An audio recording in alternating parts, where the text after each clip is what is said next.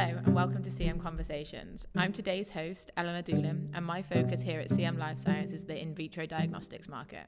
This is the first in a new C M Life Science series discussing trends and insights into the diagnostics market with industry leaders from across the globe. Today, I talk with Delphine Galezowski, Director of Market Development in Europe for Adaptive Biotechnologies, about European market expansion strategies within the diagnostic space. Whether you're in the diagnostics industry, are intrigued by market access strategies, or are wondering how different organisations and regions differ within the market, then be sure to have a listen. In the following episodes, my colleagues will be discussing a range of key trends and insights into key topics within wider diagnostics market too. So please subscribe to the series to be notified when their episodes become available. Here it is. Hope you enjoy listening. To get started then, um, if you want to kind of just shoot into who you are, what we're doing, and kind of um, your role within Adaptive, really. Yeah, so uh, I'm uh, Delphine Galezowski. So I have a commercial background. I did a business school in France and then an M B A in the U S. Mm-hmm. Uh, I have ten-year experience at AstraZeneca, uh, mostly in oncology, where I worked in uh, mostly in development of new teams and new structure, launch of new products, and the management of marketing, sales, and uh, diagnostic teams. And I recently joined uh, Adaptive Biotechnologies, something just like four months ago. Yeah. Uh, Adaptive is an American biotech, which is based in Seattle. They are mostly work, uh, working on the immune medicine. And uh, the key idea of the company that our immune system is uh, a big force that we have. Inside us, they are, the immune system is able to diagnostic uh, and to diagnose disease, but also to treat most of the disease without even ourselves realize it. So um, we are building the most of this immune system and uh, trying to uh, work on it and leveraging the immune system to better diagnose, but also treat patients. Yeah, and you mentioned obviously Adaptive are a U S-based organization. You obviously based in France yourself, kind of what have you been tasked to, to do then over the next twelve, eighteen months as your role based in Europe? Yeah, so my role in, uh, is uh, to uh, develop the European uh, business. So I have, uh, we have uh, two main business units at Adaptive. One is around M R D, so minimal residual disease. And we, my role is really to implement uh, routine testing for M R D in hematology, so first in multiple myeloma, but also in other disease, and working with hematologists, but also with uh, biologists in mm-hmm. order to develop new flow of patients and ensure that patients are, will be, are going to have the opportunity to have their M R D result uh, as, a, I mean, in the good timing. And then another objective is really to work on the more research-based asset that we have, called ImmunoSEQ. And in this setting, I'm managing the European team, which we are just creating and uh, trying to propose our new service to a researcher in Europe. Great. And why now for Adaptive? Obviously, they've got a strong market share in the U S. Um, for a while, the, f- the only F D A-approved test for, for that disease. Um, why now expanding into Europe? Yeah, I think it's a it's a very interesting time at Adaptive. I think it's, we are around eight hundred people, but maybe four or five in the, or five or six in in yeah. Europe. So beginning of a new story. I think it's a it's a great opportunity for them because I mean ex what they call ex U S, so international is around mostly half of the business. Mm-hmm. So really the the objective is to go uh, and look at this opportunity. It's also an opportunity to get access to new data, to uh, new physicians. So It's a it's a great time in their expansion timing uh, to uh, to go uh, outside of the U S. Great. And from a market access side of things, really, Delphine, what would you say the main differences are expanding in the U S, where that's one country, and then in Europe, which is made up of, what is it, forty-four countries? Kind of what are the main differences there? Yeah, I would say that, uh, first of all, one of the differences is uh, the timing. Mm-hmm. In, uh, like in pharma, I think in diagnostic, F D A is really quick in their way they approve and they look at drugs and diagnostic and they approve it. Uh, and uh, also the ability in the U S to have an integration of new diagnostic or even new drugs is, uh, mm-hmm. in the guidelines can be very quick. And it's something which is very different in uh, in Europe. And uh, we have uh, the uh, new guidelines are much more long to get adopted. I, I have the example of Germany, mm-hmm. the S three guidelines takes, it can take up to three or four months. In France, it's the same. The update of guideline is not that often. So it's something which is very different in the timing perspective. Uh, another point which seems pretty obvious is the centralization in the U S. So normally you have it yeah. approved, and then of course you will have to go into uh, to look for a private reimbursement, and uh, but mostly once you have F D A approved, things are are, are going much more fa- much more fast. Mm-hmm. In Europe, it's it's different. We we ha- you have to look at each country of its own system, its own process and references.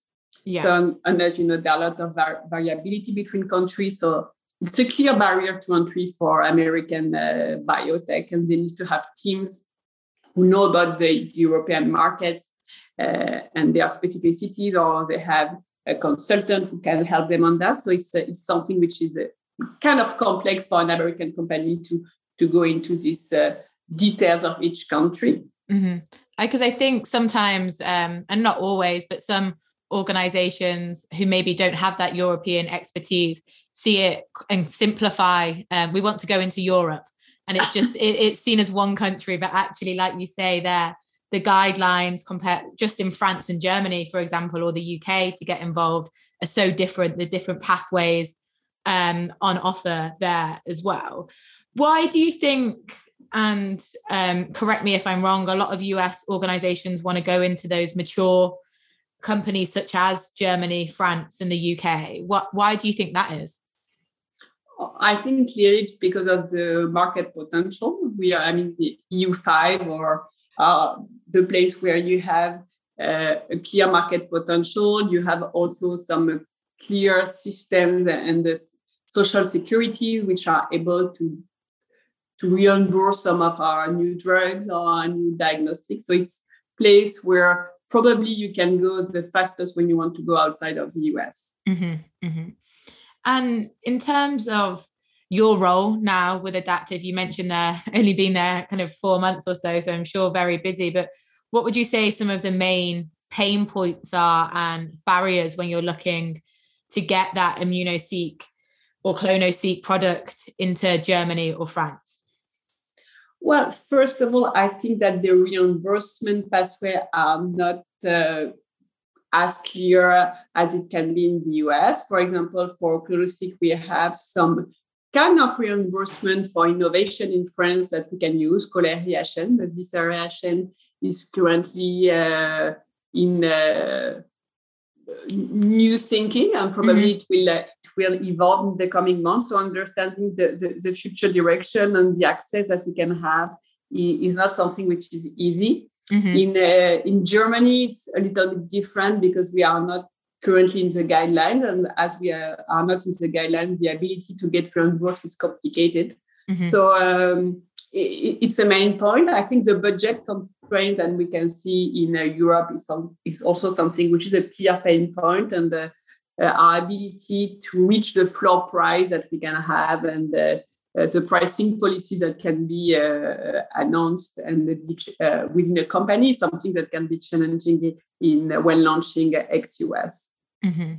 And for, and it may be um, hard to put an exact timeline on this, Delphine, but from when you start to think, oh, I want to get my product in a country, how long is that time period and how long until that um, product is commercially available, really? Well, from what I see in Germany, it can be three or four years. So it's yeah. uh, pretty long. Uh, and in uh, so, I mean, in in the U K, with depending if you are within the NICE organization and you have access to a NICE recommendation, it can be also, uh, I mean, also pretty long. In France, we have been lucky to have this uh, R H N access to innovation, mm-hmm. and it can be a little quicker. But I mean, be- between the time where you decide you are going abroad and you are able to have your first product on the market, I would say at least two or three years. Mm-hmm. Do you mind just expanding on that kind of early access scheme and innovate pathway to innovation in France, what that entails? Yeah, so uh, I think that there have been since uh, a few years a clear uh, willingness to the French uh, from the French authorities to give access to uh, drugs, but also diagnostic, which are innovative in France. So in uh, drugs, you have what was used to be called A T U, and now which is called early access. Right, and it enables, even though you are not going, you are you do not have yet your prize, but you have access when the drug is really innovative and there is a clear unmet need. And for a diagnostic, you have the same kind of idea with uh, an envelope, which is uh, really uh, supposed to be for new testing uh, called R H N. And this closed envelope uh, is supposed to be for, for tests which uh, are interesting, but may not have already the, the, the level of proof that you can imagine for as for phase three uh, with phase three data or P R data. So mm-hmm. it's a clear way to, to give access to new innovative drugs, and uh, that the French lab can have the opportunity to test new drugs and give patient access, uh, early access to this uh, new uh, diagnostics. Great, and I'm sure that's a, a great help. Is is France um, unique in having that sort of pathway? Do other countries offer anything similar, or? No, in my in my view, it's one of the of uh, the only place where you have such a, oh, wow. uh, a way, and it's uh, for drugs, but also also for uh, testing. It helps France to be one of the first countries you can have access uh, to uh, innovative drugs. Mm-hmm. Mm-hmm. Okay, interesting. And obviously, when and you're kind of heading up this European expansion, Delphine, um, when you go about choosing those countries to target, is it best to have somebody in the region to connect with the K O Ls and the kind of uh, certain regulation regulatory bodies? Um, or do you use kind of, is one European individual able to do that? Or do you need that regional person on the ground? Well, I think that it's really great to have a regional person in the ground because, first of all, the, as, as we were just discussing, you have this knowledge about reimbursement, market access pathways, which are very different from one country to the other. Mm-hmm. And there is also this K O L network, which is really key when you when launching a, a, a new diagnostic or a new drug. It's key uh, in the ability to have uh, a rapid awareness, but also adoption. Mm-hmm. And when working on the market access perspective, they are the one who are going to help you create your dossier, create the arguments, and also maybe sometimes to also defend the arguments with the authorities. So yeah. This ability to create a network is something which is much more easy when you are based in your country and already have connections. And how long would you say um, it takes to build up, up that network? Obviously, you've got a great background working for large pharma organizations, Delphine. Is, is your K O L network come from your time with AstraZeneca, or is that something that you continually need to develop as well? Well, I, I clearly think that it's something that you continually need to develop for different reasons. For my uh, experience is the first time I'm working in hematology. Mm-hmm. I, I used to work in solid tumor, and mm-hmm. uh, of course the network is not the same. But when you have a, a valuable uh, I mean, product, and I think it's the case with our M R D product. I think there we have the ability to have interest from K O L. A lot of them and early adopters will want to know more about the, the new diagnostic coming, the, the new innovation. So it's uh, you will be able to create the network uh, mm-hmm. pretty quickly. And also, I think when you develop a, a network, it's also really important to focus on rising stars, mm-hmm. the one who are going to be tomorrow leaders, and they will be able to support your. your innovation in the, in the future. So it's a, it's a, it's a, I mean, it's a work of day-to-day work to develop. Yeah. yeah. And how much impact, positively or negatively, does it, when a, and we're talking about a U S organization here, um, expanding into Europe, the fact that those clinical trials are done in the U S, is that, are they, do the results of those replicate to kind of the patients in Europe, or does that ever prove an issue when they're just done in the U S?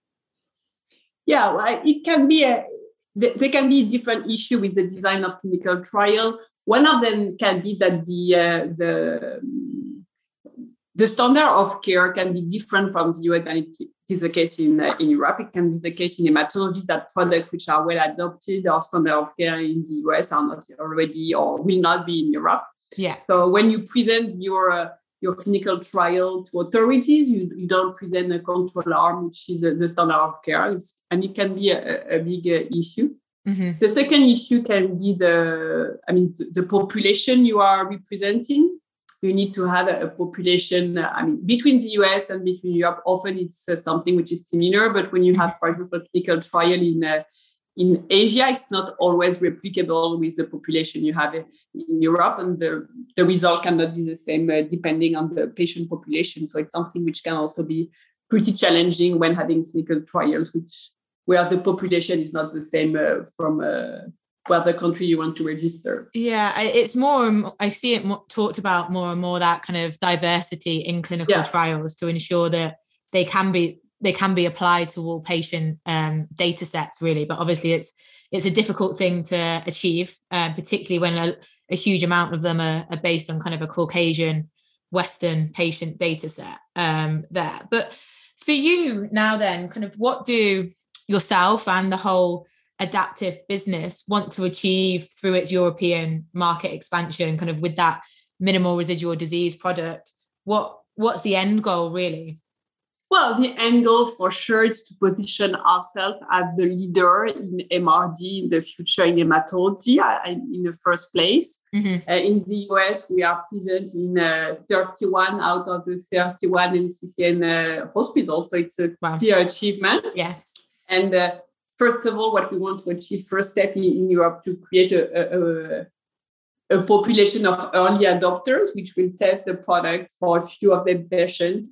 And then after, the ability to create guidelines and to really position ourselves as, a, as a, the reference in uh, M R D testing. Mm-hmm. There is a, a, a, just to be to explain what is M R D. M R D is the ability to uh, Uh, see, I mean, our technique is the ability to see around one thousand and one million of cells, the cell which is going to, which is a, a cancer cell, yeah. and which will impact uh, the, the patient uh, progression. And uh, this is clear, I mean, M R D clearly, clearly has an impact on um, prognosis of the patient, but it will probably have an impact on uh, uh, the way we treat patients. Mm-hmm. And what we want to do in Europe is really to position M R D as a, as a test which will impact the way physicians are going to treat patients in the future. Mm-hmm. And obviously that's a great goal and will have a great impact on patient diagnosis, but also, like you say, the treatment there. That end goal of when you're saying to build a network of early adopters of this, is that quantifiable? Do you have a certain set number in certain territories, or is it um, more just an overall goal, or or do you have? Is it easy to quantify, if that makes sense? I think it's pretty difficult to quantify, and it's a pretty qualitative work, I would yeah. say, because I mean you can be in con- I mean you can quantify the number of care you've been in contact with, the number of interaction you, you have had. But uh, I think what is really important is the quality of the interaction and your ability to develop projects with this K O L, to have them speak at your symposium at, or at events. So I would say it's a pretty qualitative uh, in, uh, way of working, and pretty hard to have metrics really on that. Yeah, I know, I would agree. And with the kind of building that K O L network, is that something that's done is a team or individual? Obviously, each individual comes with their own network when you join an organization. Um, but would you be able to just briefly talk me through how you connect with somebody, a key opinion leader, and how you get them on your side? What is kind of the routine to do that? Yeah, so I think there are, there are two questions in what you are saying. First of all, I really think that what makes a, an interaction with the K O L impactfully is if you have this ability to share within the company, the inside, but also where you are, the project you're working on, is something that which is often a, a key challenge between medical and commercial team, but also between local and global teams. So how you do exchanges inside? Do you use some uh, platform, Viva, Salesforce, or are, is it more qualitative in the way that you share information? Mm-hmm. So I think it's something which is uh, really important. Mm-hmm. And then after, how how do you connect with them? I think Uh, it's, uh, in my view, the idea in first interaction is really to understand their key area of interest, the key project that we are going to work together, and then after to identify the, the area where you you, you are going to work with, I mean, with them. Mm-hmm. And uh, it's difficult to ever have a conversation at the moment without mentioning the pandemic and COVID. has has COVID affected that networking aspect, and how have you in this role, but previously as well, dealt with travel restrictions and not allowed to kind of meet with physicians? Has that had a negative impact, or how, how have you got around that? Well, I think, uh, first of all, I think the, the situation is pretty different from one country to another. Yes. Currently. In France, uh, in my vision, we can have access to, to uh, K O A in person, and uh, mm-hmm. they are mostly open to this. I can see that in Germany, it's not the case. Mm-hmm. Another example is that in Switzerland, my vision is that very often, I mean, they have stayed mostly open all the time to uh, uh, this kind of interaction. So it's different from one country to, uh, to the other. What has been difficult is when you don't, you have to create your network and you don't have the ability to meet the person, mm-hmm. it's much more difficult to develop a real connection. Also, a way to create great connection is to go in congress with uh, with, yeah. with K O L, because you, you see them often, you see them in place where they are they have many less pressure from patients, so it's easier to get uh, in connection with them. Mm-hmm. And it has not been possible. Mm-hmm. In the other hand, I think that a lot of physicians were not used to using Teams or Zoom and all this kind of uh, uh, application. And now they are much more used to this. So once you have created a first connection, you can also have some interaction which are remote, which make also the you work uh, more, yeah. much more uh, easily, that you don't have to travel uh, all the time. Really? So I think it's probably a balance. Yeah, now everybody's got the hang of Zoom and Teams. It, yeah. it is easier, but I kind of that March twenty twenty was was difficult when nobody really knew how to interact um, over camera. So I, I understand that. And obviously, um, your career and kind of past experiences, Delphine, speaks for itself. I mentioned earlier, working for those large kind of pharma organizations. What do you think your transferable skills over your career Um, are to be able to do this, to do a market access role and to help you develop a strategy, really? Well, I think working in market access is really working on a, it's a scenario-based work where yeah. you, uh, first of all, think about the different opportunities, what can happen, how you can react in order to ensure that you are going to react fast when something happens, when the authorities are giving a direction to your uh, market access pathway. So I think this work on working on scenarios and trying to think about the next step is something that uh, is still something that you can um, uh, transfer from working in big pharma. Mm-hmm. I think also market access is a work where you have to work externally, but also a lot of work internally on how you convince Uh, your organization to go in your direction, mm-hmm. and uh, work with global teams, uh, and something also which I think you can learn in big pharma, because it's uh, the, the, the power of uh, global teams is often uh, big. So something that I have learned working in big pharma before.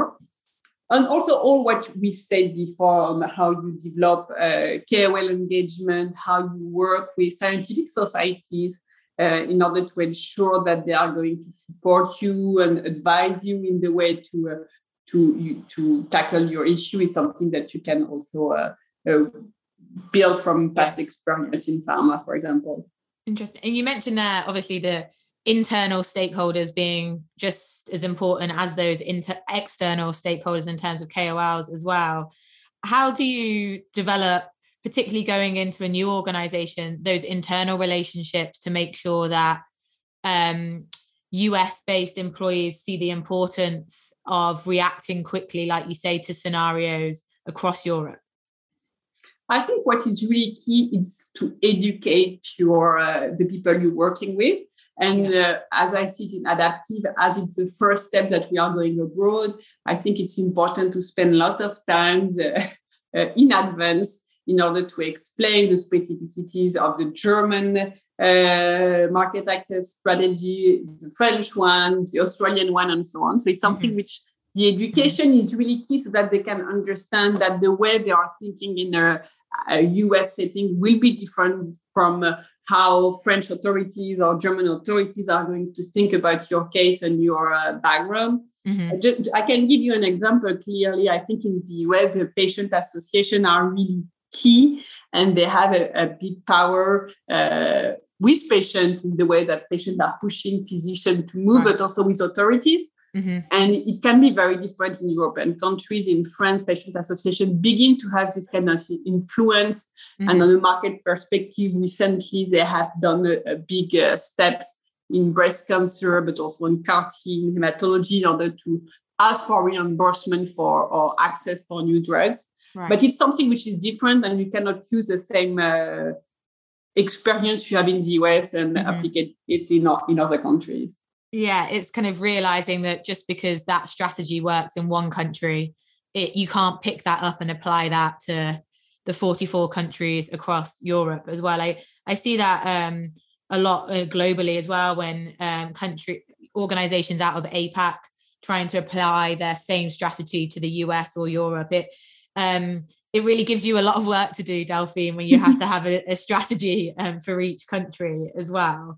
What a... Um, You mentioned, we started the conversation, mentioned those kind of the big five in Western Europe in terms of um, where targets want to, where companies want to target. Where where else do you see expanding kind of over the next three, four, five years with for Adaptive? Yeah, so what we are currently beginning to think of is expanding in Australia. Yeah, we are trying. We are currently also trying to launch in Japan. Mm-hmm. Uh, so these are also the next step that we are currently to India. So India, Japan, and Australia mm-hmm. are the place where we are trying to expand. Exciting. I mean, I'm imagining you're really busy, um, Delphine, on that. Is there anything, what is it that you enjoy about that market access, market development position? Um, I know you and I have spoken about kind of how much you're enjoying this role and you have done previously. What what is it about that that that is an enjoyable kind of job, really? Well, I think the difference of, of culture uh, that you have to deal with on a daily basis is really nice. Being in contact with the U S and the way that they are seeing uh, the evolution of uh, your strategy and the way we see it locally is something which is super interesting. Being in contact with uh, teams which are based in different countries and speaking with different uh, K O L in Japan, it can be uh, in the U K, in Germany, something which is also very nice. Mm-hmm. And uh, I think uh, I'm very lucky because, the, as, as I was saying before, the, the product is nice, so that you see that, I mean, you can see some nice steps very quickly, and that you can advance in, uh, and K O L are pretty receptive to your message. So this is really uh, uh, very encouraging, and can we can on a, I would say, weekly basis think about the the nice steps you've done in your strategy. Mm-hmm. Yeah, I mean, it, I'm sure you never have a boring day, or any of the days um, exactly the same. I think that um, answers all the questions I had, Delphine, in terms of just getting a bit more of an insight. I don't know if there's anything else you'd like to add or any points that you'd want to discuss. No, no nothing in particular, just like uh, saying that being part of such an adventure when you are yeah. uh, launching a, a, a new, uh, I mean, your company ex U S, it's a great adventure. I think you have the both interest of being part of a company which is not a small startup, so where you have some uh, possibility to develop projects, you have some budget to develop nice things, and at the same time, you have the entrepreneurial mindset about discovering a, a new business, discovering new markets. So it's uh, pretty exciting. Yeah, it's the best of both, really, isn't it? Obviously, having that, um, the resources, network, um, kind of um, reputation of a, a mid-sized organization, if not a large organization in the U S, but given the autonomy to build up an own business, and in a sense that startup environment in Europe, it, it seems like the great middle ground. Yeah. Good. Great. Well, um, yeah, I really appreciate that, Delphine. Um, obviously, thank you so much for your time. Thank you. It was nice uh, speaking with you. Thank you for the opportunity. Perfect. Well, have a great afternoon, and we'll speak soon.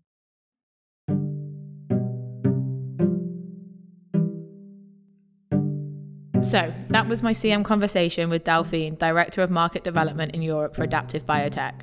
I'd like to thank Delphine again for her time and insights she provided on this fascinating topic. I hope anyone who is interested in any of the topics we discussed during the podcast could gain some valuable perspectives from her role in the industry. If you'd like to hear more from the industry leaders about key trends and topics within the diagnostics industry, then don't forget to subscribe to be notified when the next episodes are live.